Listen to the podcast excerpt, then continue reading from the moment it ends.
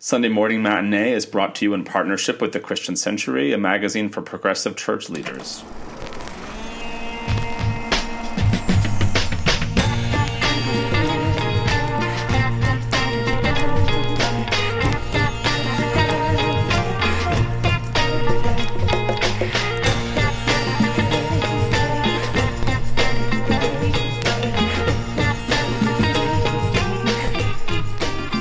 Everybody. Welcome to Sunday Morning Matinee, where we talk movies and pop culture with an eye for pastors, preachers, and Sunday school teachers. And today we are talking about the 2019 Oscar nominated beekeeping documentary, Honeyland. My name is Matt. I'm the pastor at University Presbyterian Church in Austin, Texas. And I'm Adam, and I'm the minister of Overbrook Presbyterian Church in Philadelphia, Pennsylvania. And Adam, it's a bit of an odd time out there. We are all in various degrees of isolation as COVID 19 progresses, and I'm sure most of the folks listening to this are the same. But the good news about this show is that we never had a big fancy studio to go to in the first place, so we're going to keep making shows and keep watching movies and keep thinking about theology because some of this stuff feels more relevant than ever. Maybe especially today's film, Honeyland. So, today for our conversation, we are joined by the Reverend Kathy Anderson, and in our first segment, Justification by Faith, we're going to ask Kathy how Honeyland might help us think about life in the church and in the world. In our second segment, Preaching to the Choir, we're going to discuss how Honeyland might help us understand the lectionary passages for Palm Sunday, which is April 4th and in our third segment, Postludes, we'll take a second, Matt and I, to share another little preacher thought from each of us on something else that we're reading or watching or following. Adam, Palm Sunday is April 5th. Oh, Lord. I know time has no meaning anymore, but even so. It's a flat circle, dude. All right. In our second segment, Preaching to the Choir, we're going to discuss how Honeyland might help us understand the lectionary passages for Palm Sunday, which is April 5th. In our third and final segment, Postludes, Matt and I will take a second to share another little preacher thought from each of us on something else we're reading or watching or following.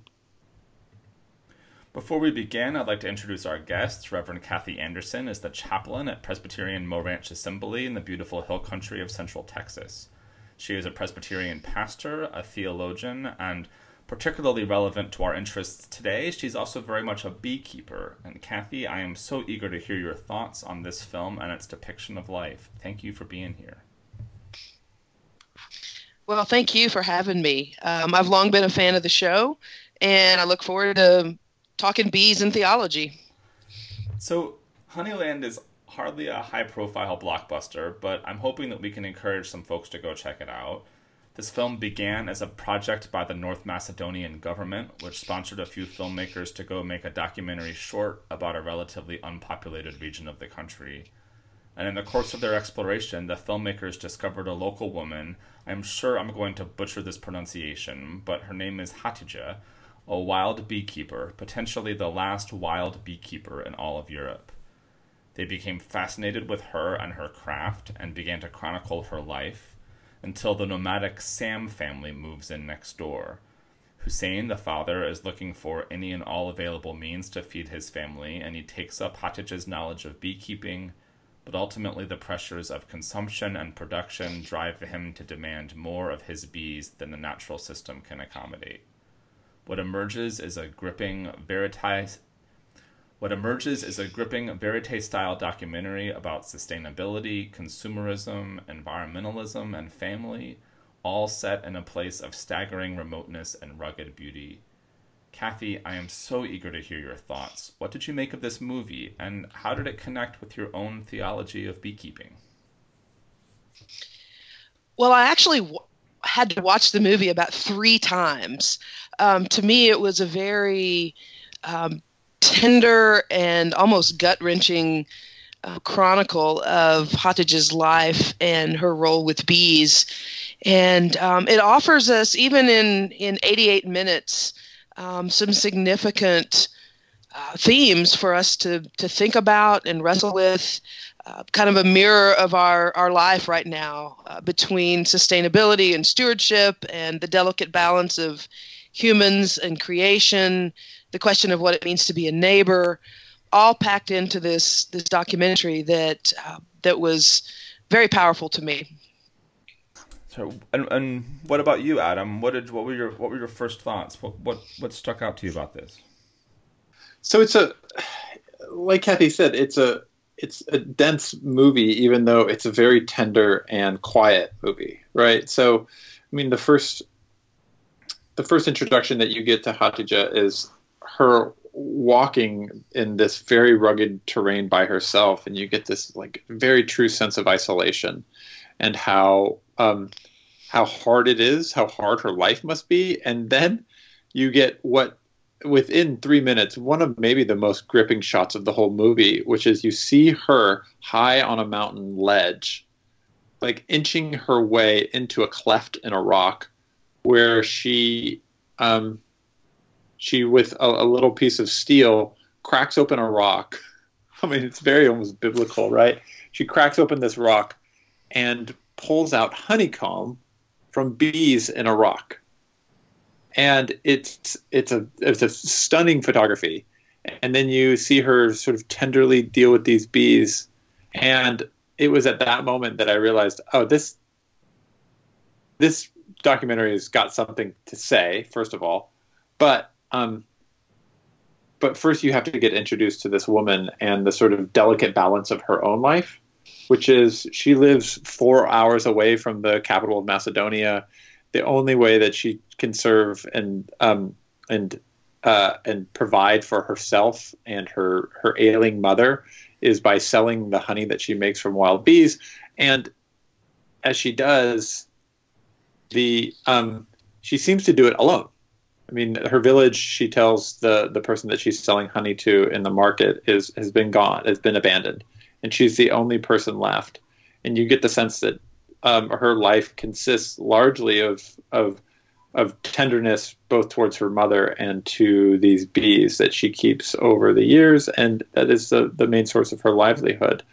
Um, and I think before we move on to what becomes the antagonistic relationship between her neighbors, I think it's it's worth just considering how um, how she got to that place. And the the film doesn't make a lot of doesn't take a lot of time to give you some background of how she's why she's the only one left in her village and why she continues to stay.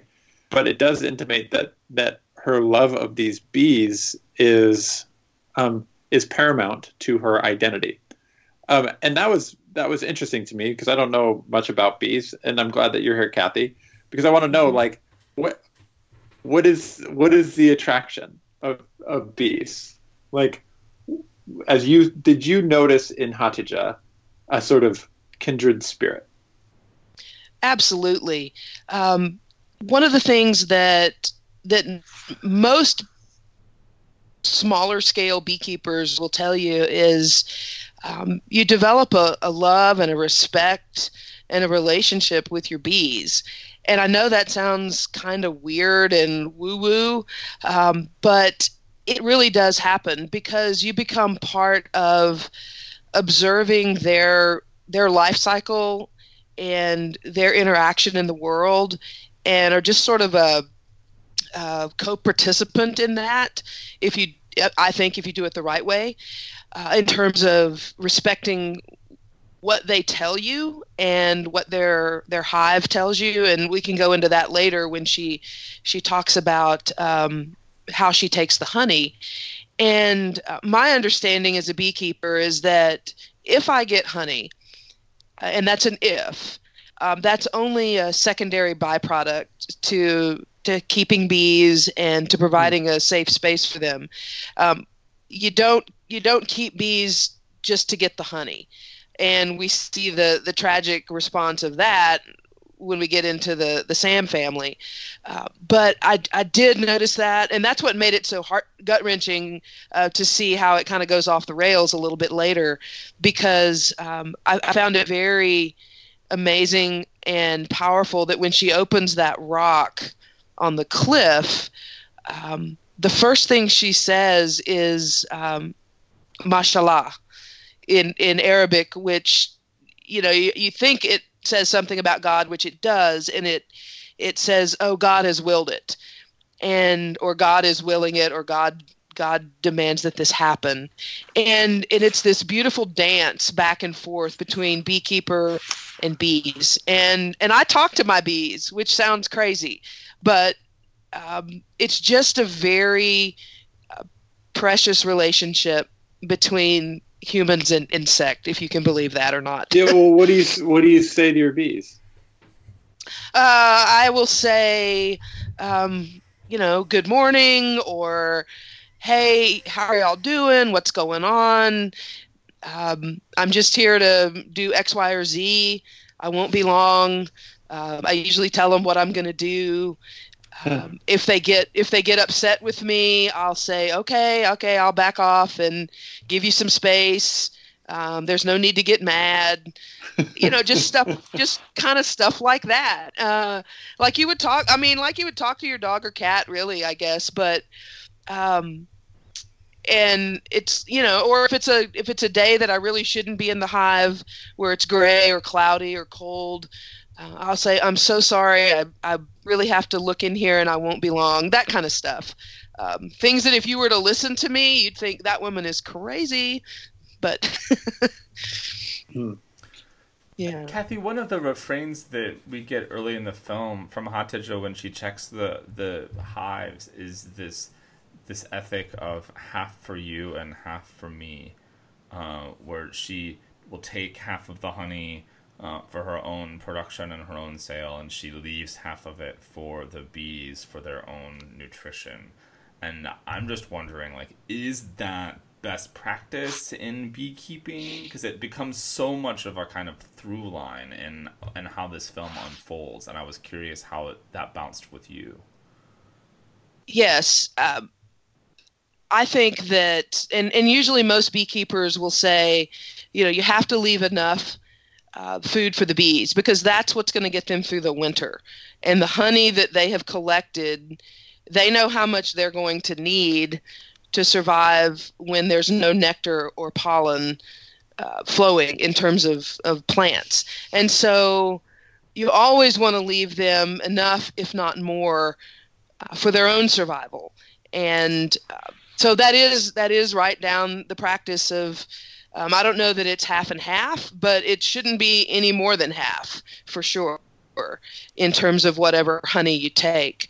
Normally, beekeepers will leave uh, the the brood box and then another box of of honeycomb and then take whatever's left over after that because it will help them get through the winter. But that that is a very powerful theme that runs through there of not taking any more than than you need. And then she she says at one point in there that um, that you should leave something tomorrow, and that no matter how much there is, there's going to be enough for us. And so it it really is not taking any more than than you need or are willing to give. Kathy, I'm a relative bee novice, and I know that bees will collect pollen and bring it back to a hive. But how does I mean, how do they make honey? How is what's the process by which honey is made? Sure. And so if a bee goes out, when a bee goes out to collect pollen, she's also looking for nectar. And when I say she, that's right, because all worker bees are female. And in a hive, uh, 95% of the bees in the hive are female. And the drones, which are the male bees, they don't do anything. They don't do any work. All they do is eat and mate with the queen. And so if you see a bee out in public, she's uh, a female and her job is to collect nectar and pollen. And so nectar is that sweet liquidy substance that um, is down in the, the base of the flower. That when she goes down, she'll she'll take some of that up into her um, nectar collecting part of her body, and she'll also collect pollen. And the bees put pollen on the on their back legs. They have these little um, little almost like little saddlebags that collect pollen and and they will take all of that back to the hive and the pollen is stored uh, for protein to feed the new baby bees and to feed the the larvae Hmm. the nectar is what they turn into honey and so they will store that up in one of the the honeycomb cells the little hexagon holes that are all in honeycomb. They'll put that up in there, and if you look in a beehive, you'll see it's it can look like shiny and wet. And what they'll do is they'll wait for that to dehydrate, and and then they will cap it off, much like canning a jar of, of jelly or, or beans or something and they will it will gradually dehydrate to where it doesn't have much water in it. In fact when you when you harvest honey technically honey shouldn't have any more than 17% water in it. Otherwise it just turns to sugar. So that's how that that's the food that they eat. And the pollen the pollen doesn't turn into honey. The pollen is food for the new baby bees that have hatched and the the larvae and the growing um, population of brood so in a nutshell that's how they get honey so as it, I mean, as you watch this movie and as you thought about sort of the life cycle of a bee and how they feed themselves and how we as human beings have been beneficiaries of all of the hard work of so many different bees. I mean, what how does what theology is at the heart of the practice of beekeeping for you, and where did you see that reflected in the movie? For me, the the heart of of beekeeping and the theology that that's there for me is uh, the relationship between all of us as um, creatures in the midst of creation, and that somehow God's hand is at work in in the beauty and wonder and intricacy of of how all of us are made. Uh, I think about that psalm of you know I'm fearfully and wonderfully made and we are as humans, but also these bees have this this intricate balance of of how they survive and um, and also for me the the goodness and the graciousness of God is present in in all of this. Um, and and I saw that in the movie with Hatija because there was this delicate balance and dance between her and the bees and almost a reverence of opening a hive and uh, seeing what it is that's in there and what the bees are doing and giving thanks to God for for whatever's happening. Uh, this mashallah that, that oh God has willed this, and I, I find as a beekeeper that it's it's one of the the very close ways to get to participate in the actions of creation. Uh, there's so many things that happen in other other realms of the natural world, but this is one where we get to to have a, a close eye to how these these insects know how to survive, and Hatice is is participating with them in that in a in a reverence and a beauty that that really resonated with me. What about you, Matt? What were your responses to the movie as you watched it? I would co-sign everything that we've been saying, but then I think we've got to turn our attention to what happens when this this nomadic family moves in next door.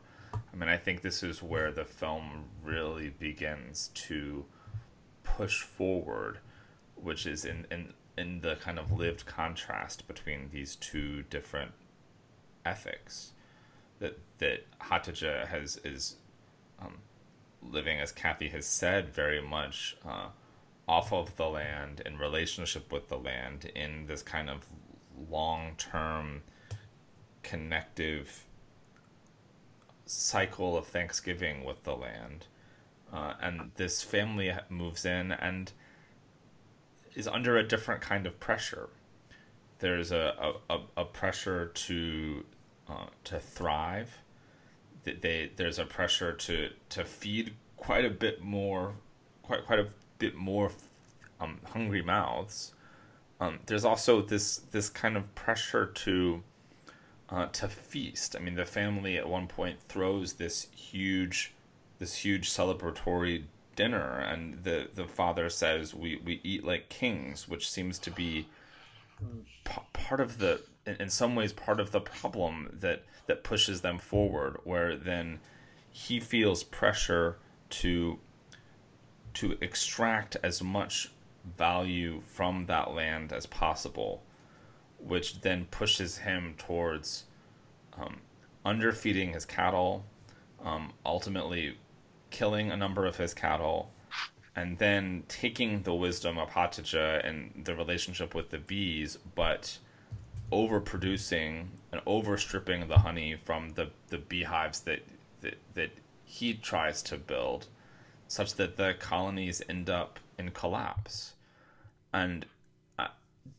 that contrast feels just incredibly resonant to me in a contrast between uh, a, a, a theology of our interconnectedness with land and with neighbor um, and with ecosystem and a theology of a theology of, of rugged individualism and Mhm. production and and extraction.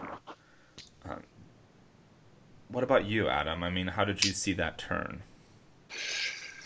Yeah, I, I think we're looking at that same scene where he says we eat like kings, and the filmmakers have contrasted that right prior to that with Hatija sharing a very small piece of honeycomb with one of the kids, and it is it's a modest little morsel, but you can sense the sort of not just the reverence with which she eats it, but like how how delicious it is, if that makes sense.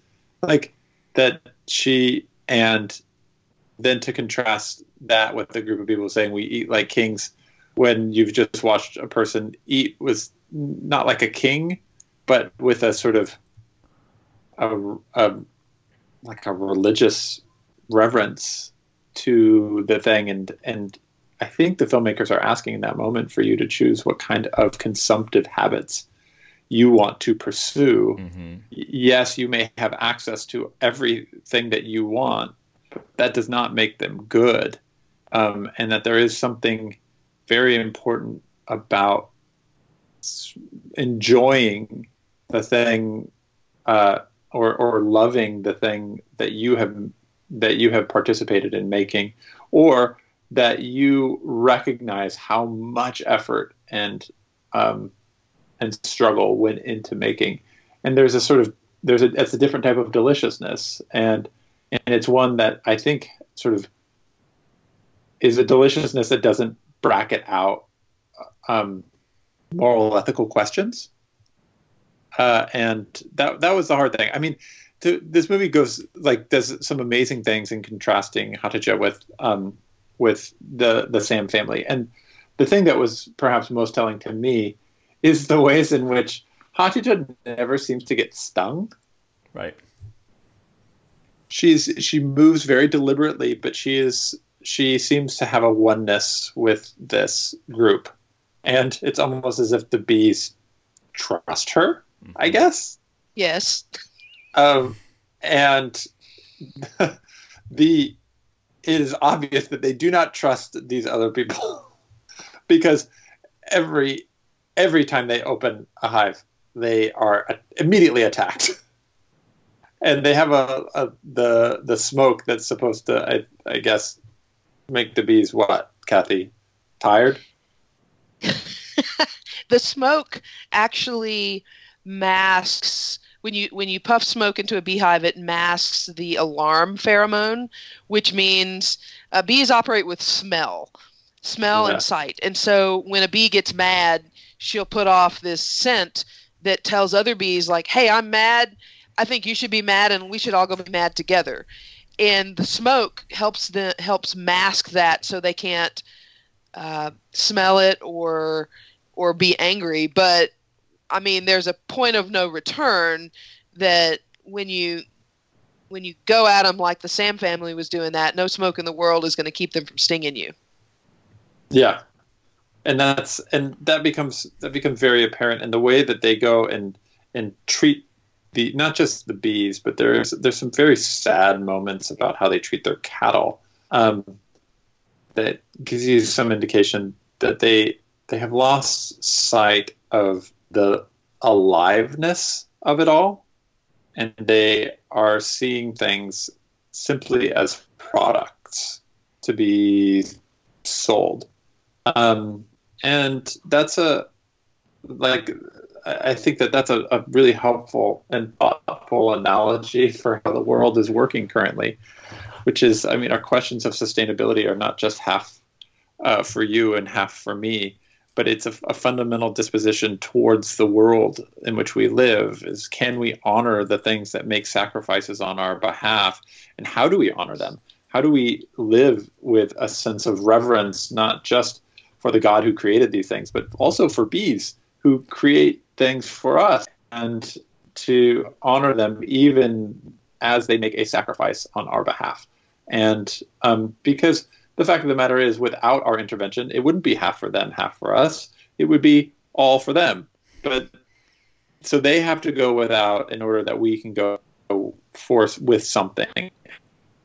So how do we how do we make sure that there is some measure of justice in our consumptive habits. I think I mean those those questions are central to the movie, and there's this the, the maybe the saddest point of the movie is um, is that it ends as it began with Hathija isolated. That the nomadic family has just moved on. It has it has basically just it has ruined everything.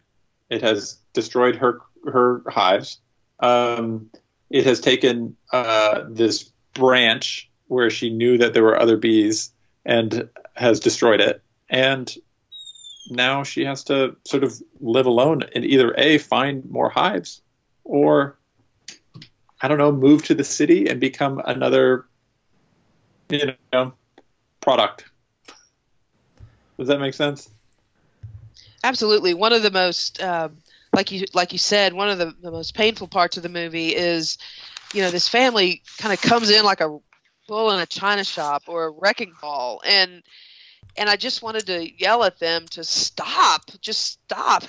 and and it's painful in the way that they treat their cattle and the way that they they treat the bees as and the way they treat their own children. And I know that there may be some cultural differences in that, but uh, the kids seem to know at some level that this is is not right and that this is out of balance. And there's that poignant relationship between one of the one of the sons and Hatija and and the things that they talk about. But it's like and I, I also resonated with this because so many times we kind of go at creation or things like hammer to butterfly wings and it's like it doesn't have to be this violent mm-hmm. and and that creation is not uh, and the natural world is not a means to the to an end. Um, and it was just such a, a contrast to what Hathija was doing in her way of life that these folks just rolled in and bit off more than they could chew and and really the the animals in the natural world and Hathija herself paid the consequences of that. It yeah. seems to me that like this the the half for you, half for me ethos is not just about Hathija's relationship with the natural world, but is also kind of a model for her relationship with neighbor. And you know, she mm-hmm. is willing to share her wisdom and to share her her hives with this family that moves in, but they are not willing to reciprocate that ethos and so what what you see is you know the the fundamental at least for me as as someone who was new to bees that like the the the fundamental turn of this film is that when the, the Sam family over um, overproduces their own hives, those hives go and destroy Hathija's hives. So they cannot that that family um, their individualism still nonetheless has an impact on the entire community. They they live in a connected world even if they don't act like it, which felt to me deeply relevant just to like how we are behaving right now in the midst of coronavirus panic. It, it felt to me relevant to like our ethos of going to the grocery store. Like how much of the toilet paper is for you and how much of the toilet paper is for your neighbor how much do you need right now for you and your family and your your hive and how much can be left and how much can be shared and the recognition that the the we can all act as our own individual hives and our own individual families and colonies but fundamentally the virus is a, a community event. It it breaks across those boundaries regardless. Uh, and and so for us to pretend as if we are all in this for ourselves actually defies the science of how this thing operates. It requires community response because it is a community event. And I, that, that struck me in thinking about the the Sam family and Hatidze who um, the, the Sam family kind of pretends as if these are their bees. But they're not their bees. The bees are are part of a larger connected system that does not understand private property rights in the same exact way and doesn't and, and, and doesn't obey them yeah and so i often talk about i have 10 hives out here at mo ranch and i talk about them as my bees but underneath that and i feel very protective of them mm-hmm. and don't want anybody messing with them but underneath that, I know that they're not my bees. And right now, we're in the midst of of swarm season, which is when bees uh, get too big for their their hive and they'll they'll split, and it's their natural way of reproducing. And and if that happens, that's fine because that's what they're supposed to do. But there's part of me, the human part of me, wants to to catch that before it happens, so I don't so they don't go off in a tree somewhere and I can have two hives instead of one. But but underneath it all is the bees are going to do what the bees are going to do. And it's kind of like water. Like water is going to run downhill and it's going to find a way uh, without there's not much you can do to stop it. You can try, but the bees are part of something larger than me or where I live or where I have them, and they're gonna I always remind myself bees have been surviving for millennia and they don't need a beekeeper to manage them. And they know how to keep a balance right with mm-hmm. with all of life. And the best thing i can do as a beekeeper is quit messing with them. I do what i can and then they know what to do. So they'll take care of themselves. And when we start messing around with that is when some disastrous things can happen so let me ask you this before we move on. Could you all could y'all use this movie in your ministries? How can you imagine using this in um, in a church setting or at, at, at a at a Mo Ranch setting? Like, how would how could you use this to help your the churches that you serve? The the the most immediate way to use this movie would be to talk about ideas of consumerism and sustainability in a church. Um, there's probably some some reason to watch this among ministers and to think about sort of leadership and how that operates. But um, the I could see this being really valuable in in environments when you want to talk about okay, so how how do we create um, sustainable practices in our ministry and why do we create them and how does it flow from ideas of love of neighbor? I mean, the idea that there there are basically only there's a there's a family in Hatidze and her. There are two families here. Those are the only people you who really are part of this movie, and it's really a movie about neighbors and how do you treat your neighbor right, and um, using bees as a sort of allegory to talk about those things. Um, Christy, my wife, does a, in one of her classes does a lot of work on sort of the role of consumerism as a test subject for thinking about um, practical theology um, and and its you know processes and her conviction is that consumerism is itself a religious conviction.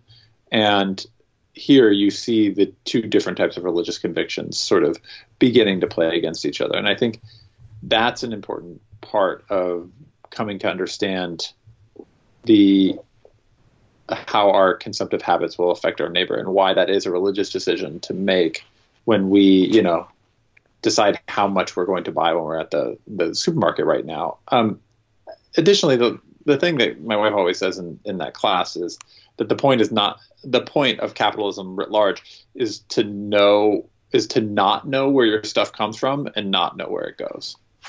To just we capitalism works by creating chasms of knowledge and access that make it impossible to consider the creation and the disposal of our stuff.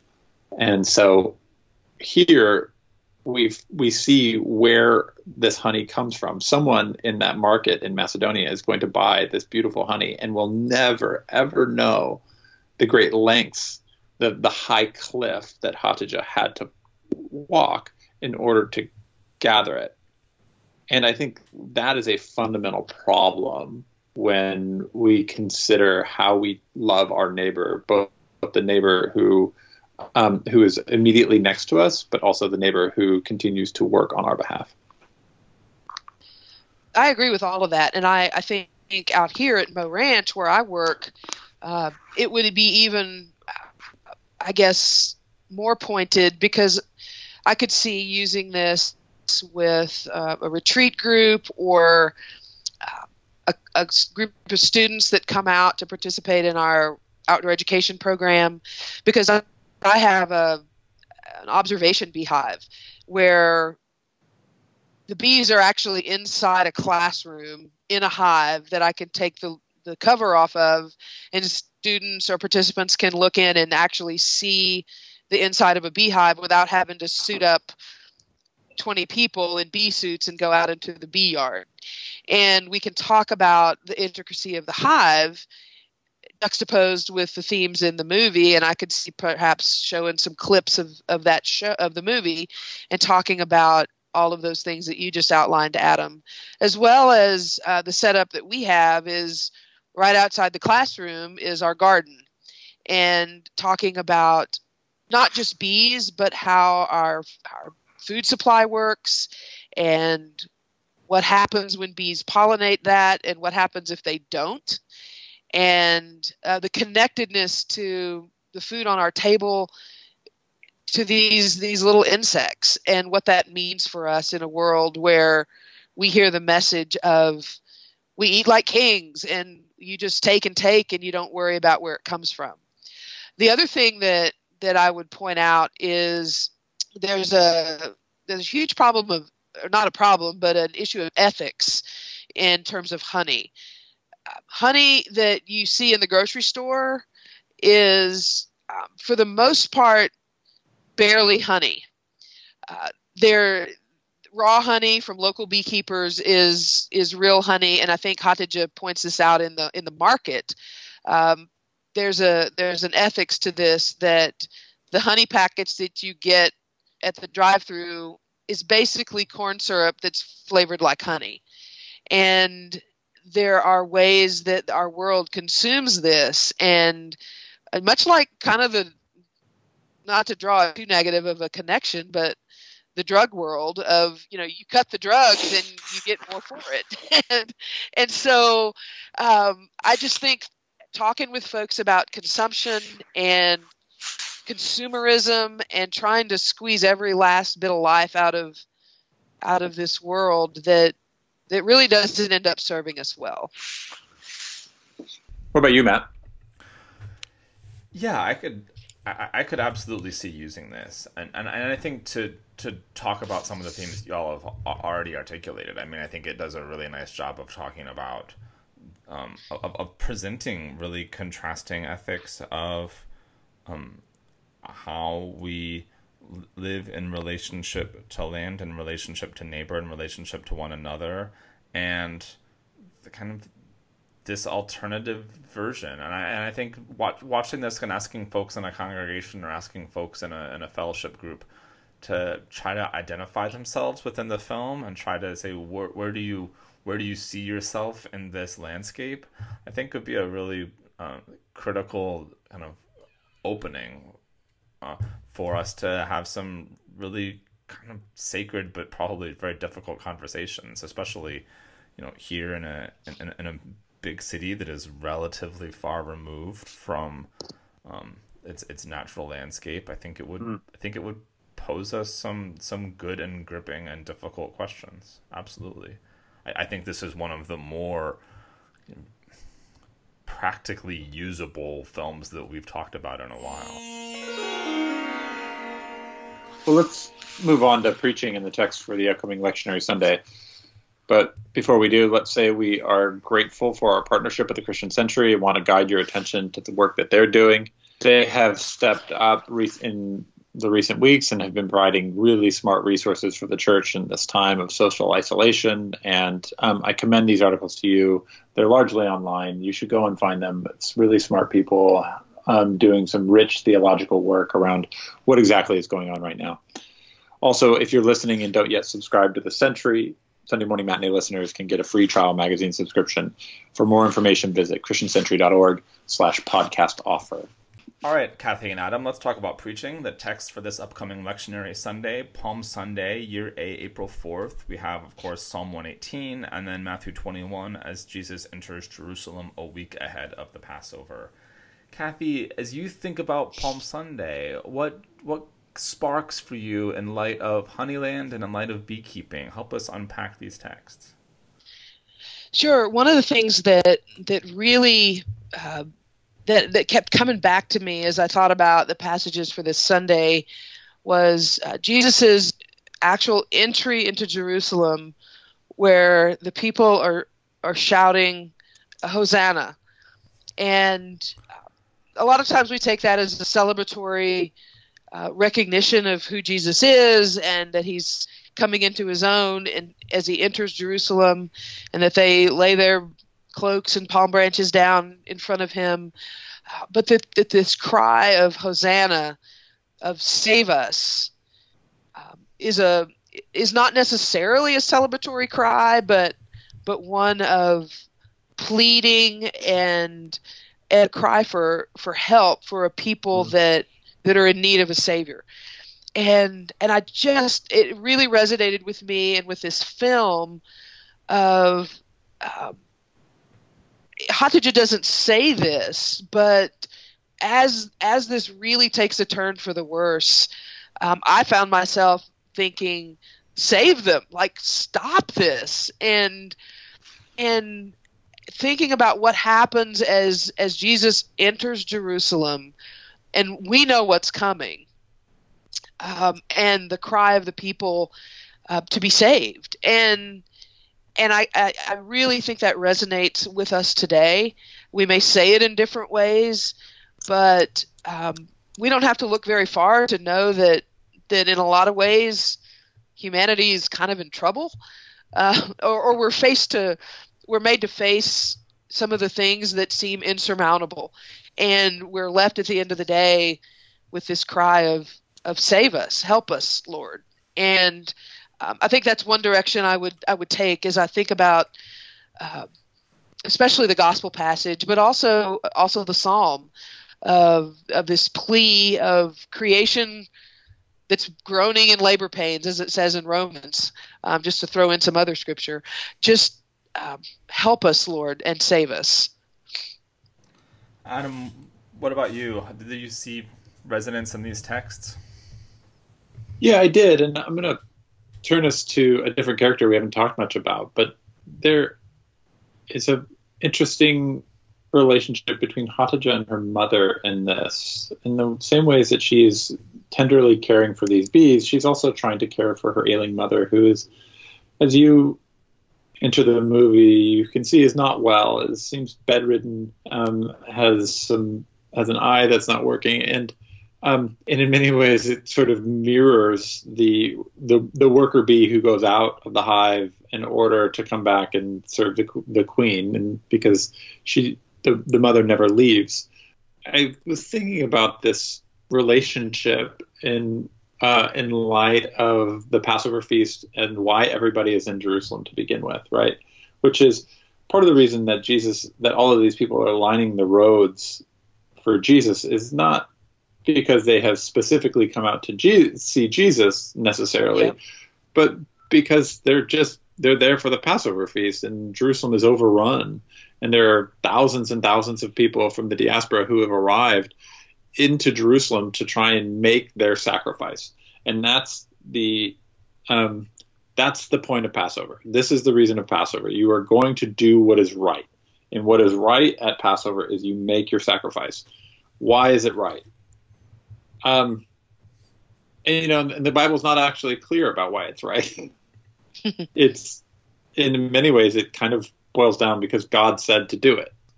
I wonder if there is uh, more of a role for duty and obligation in our theologies right now.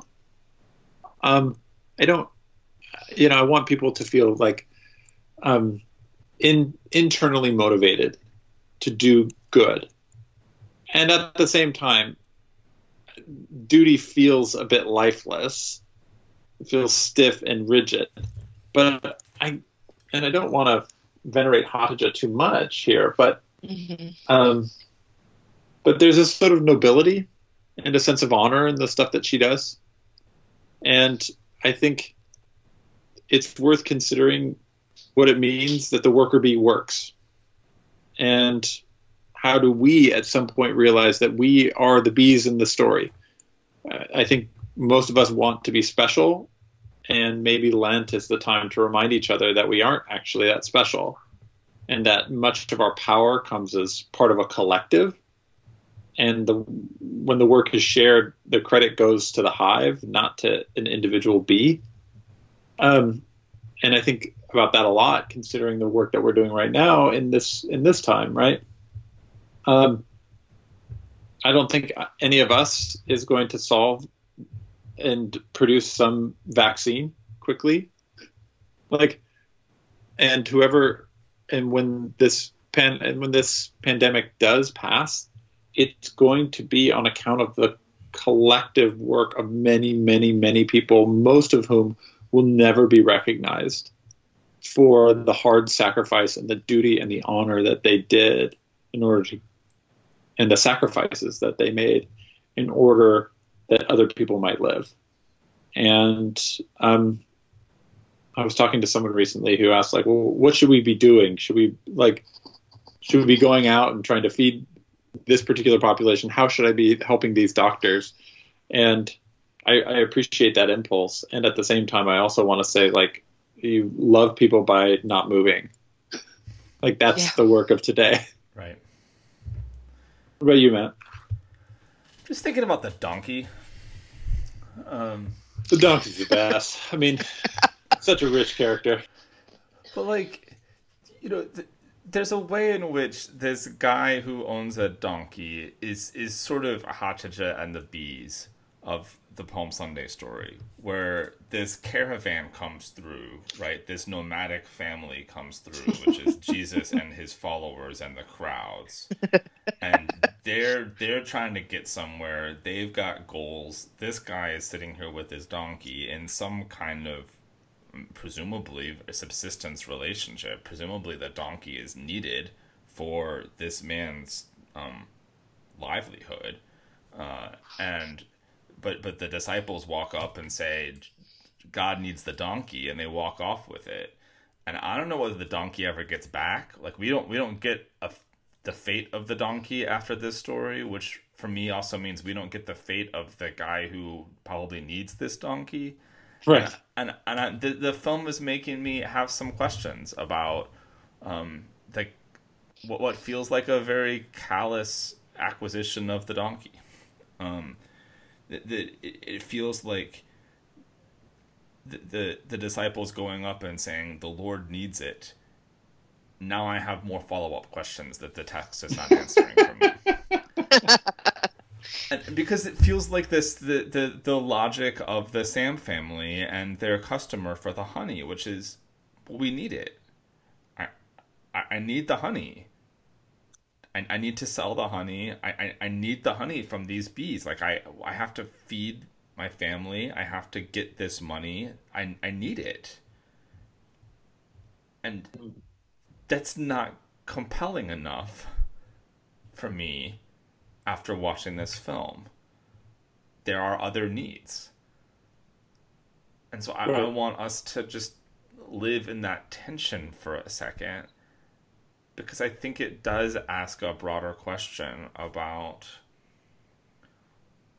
how casually the text a bit kind of throws around the the language of what what Jesus what what what the Lord's needs are in that moment. And so I think there's a sermon to be preached from that opening. I don't think the text closes it. So I think you'd have to f- go elsewhere in scripture to figure out where that closes, but I do think there's an opening there that that you could wiggle around in a little bit. Yeah, I think so too. I mean, that that moment is hard because while this movie has a, a very specific sense of itself, it is a very tight and compact little documentary. What you never get is a sense of the social pressures or, or, the details of the social pressures that the same family is feeling as well. Sure. Right. And they become the antagonists in this story, and um, and willing or unwilling though they may be in in be, in because of their practices. Um, but I think it's worth noting the sort of the systemic desperation of both Hatidze and her mother and the Sam family simultaneously. Yeah. Like that and they're both in need. And one of the hard moral ethical questions always come when you are trying to prioritize need in the midst of a moment. Yeah. Yeah, that's right. Well, definitely. We don't have answers to all of that, but um, appreciate y'all appreciate having a chance to talk about this movie. Uh, Honeyland is on Hulu right now. You can go watch it uh, for free if you have a Hulu subscription, and I certainly, uh, at least for me personally, I recommend it. It's, um, I mean, a we're all in self isolation, so what else are you watching? This one's pretty good, and also I think it's pretty good even if you didn't have all the time in the world. Uh, there's, something rich here that is worth uh, your attention. But that also means it's time for us to move on and say goodbye to Kathy. Kathy, thank you so much for joining us this morning, and we'll look forward to hearing more about how the bees go and grow out at Mo Ranch as time unfolds. Thank you so much. I love I love being here and uh, appreciate the chance to talk about this movie. Yeah, thank you so much, Kathy. We appreciate you. Now it's time for our last segment. This is called Postludes, and it's a chance to get another little preacher thought from each of us on something else we're watching, following. Matt, what is your quarantine shelter in place postlude for the week? One of the things I have appreciated about week one of being stuck in my house is the number of people out in culture who have done alternative, weird live streams of things from their houses. We've gotten any number of like living room concerts from major musicians. We've gotten all kinds of creative work out there people are living right. into their YouTube live and Instagram live selves in a way that I find just kind of richly interesting. I'll wonder how we'll think about all of this uh, three or four weeks later, but for now, it feels kind of beautiful. My favorite of them, far and away, is um, is the are the lunchtime doodles with Mo Willems. Have you all watched any of the lunchtime doodles with Mo Willems? Yeah, Elliot's into him. He's he's an interesting cat. I like it. Yeah. So Mo Willems is the the children's author, the author of the "Don't Let the Pigeon Drive the Bus" books and the "Elephant and Piggie" books, uh, and a, a, a, while our son has aged out of them a little bit, they still have a deep spot of of um, sentimentality in this house, both from parents and child. Um, and Mo Willems, uh, st- starting last Monday, uh, has started doing a, a YouTube live lunchtime series where he teaches kids how to draw and it's like half an hour a day of the most soothing and calming content that I can possibly imagine. And I would be lying if I said that he was gearing this entirely for kids because I find it to be um, centering for an anxious time in a way that is deeply profound and satisfying. He does this live from his studio. It's a uh, and and sh- will show you some of his old drawings. He shows you some of his process. He talks through various of his books, and then he will show kids how to draw things and does kind of point by point. And so, um, the the kid in our house has taken on to these uh, very powerfully. Uh, and we look forward to them every day. And, and I commend them to you, both um, for any children that are in your house and also for any children that are dwelling within your heart. I think it is balm for the soul in odd moments. So the lunchtime doodles with Mo Willems you can find easily on YouTube, and I commend them to you. What about you, Adam?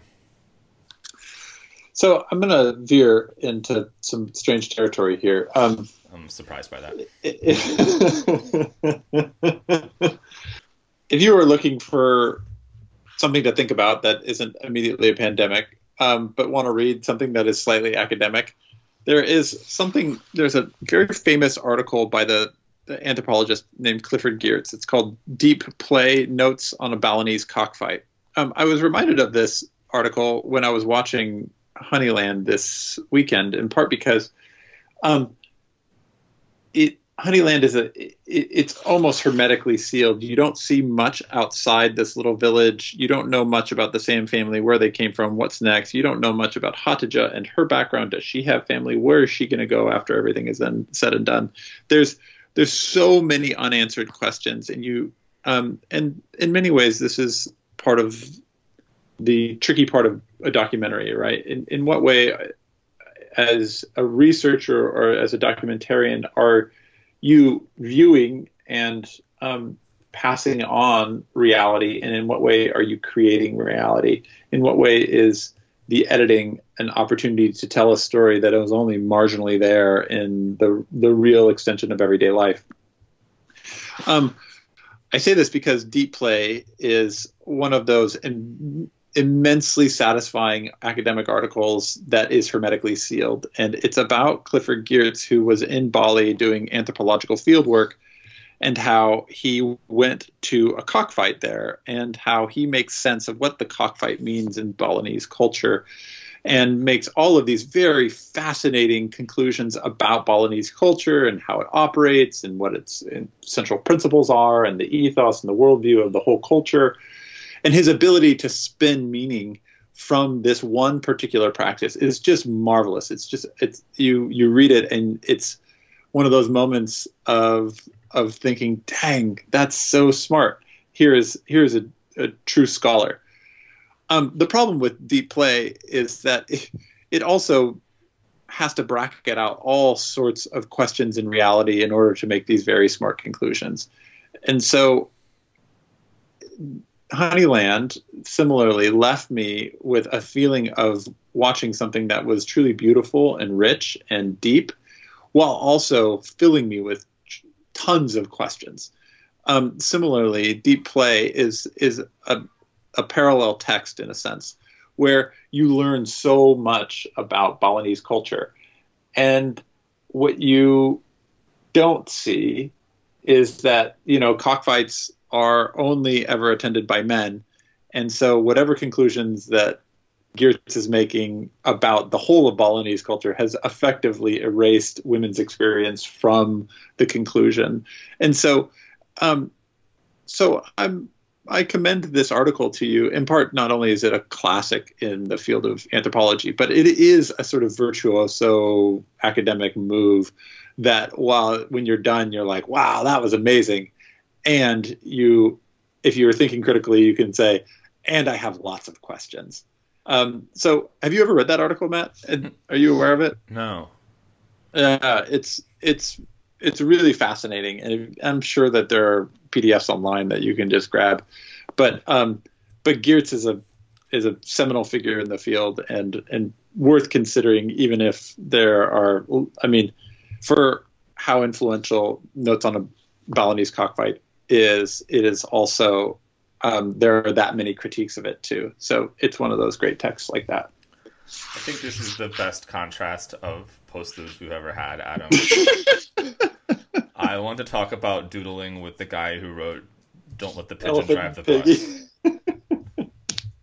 and I, I, just feel like that is, lives into um, our distinctiveness in, in beautiful ways that about wraps it up for this episode, folks. If you like the show, be sure to leave a rating on iTunes or come to the show page and tell us how we got it wrong. We love your feedback. Drop us a line on Facebook or Twitter or at the show page at SundayMorningMatinee.com.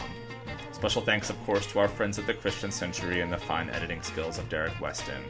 Our music today was composed by Bobby Brinkerhoff. Big thanks to him and his band, Buena Vista Social Distance Club. Thanks, Adam. Thanks, Matt.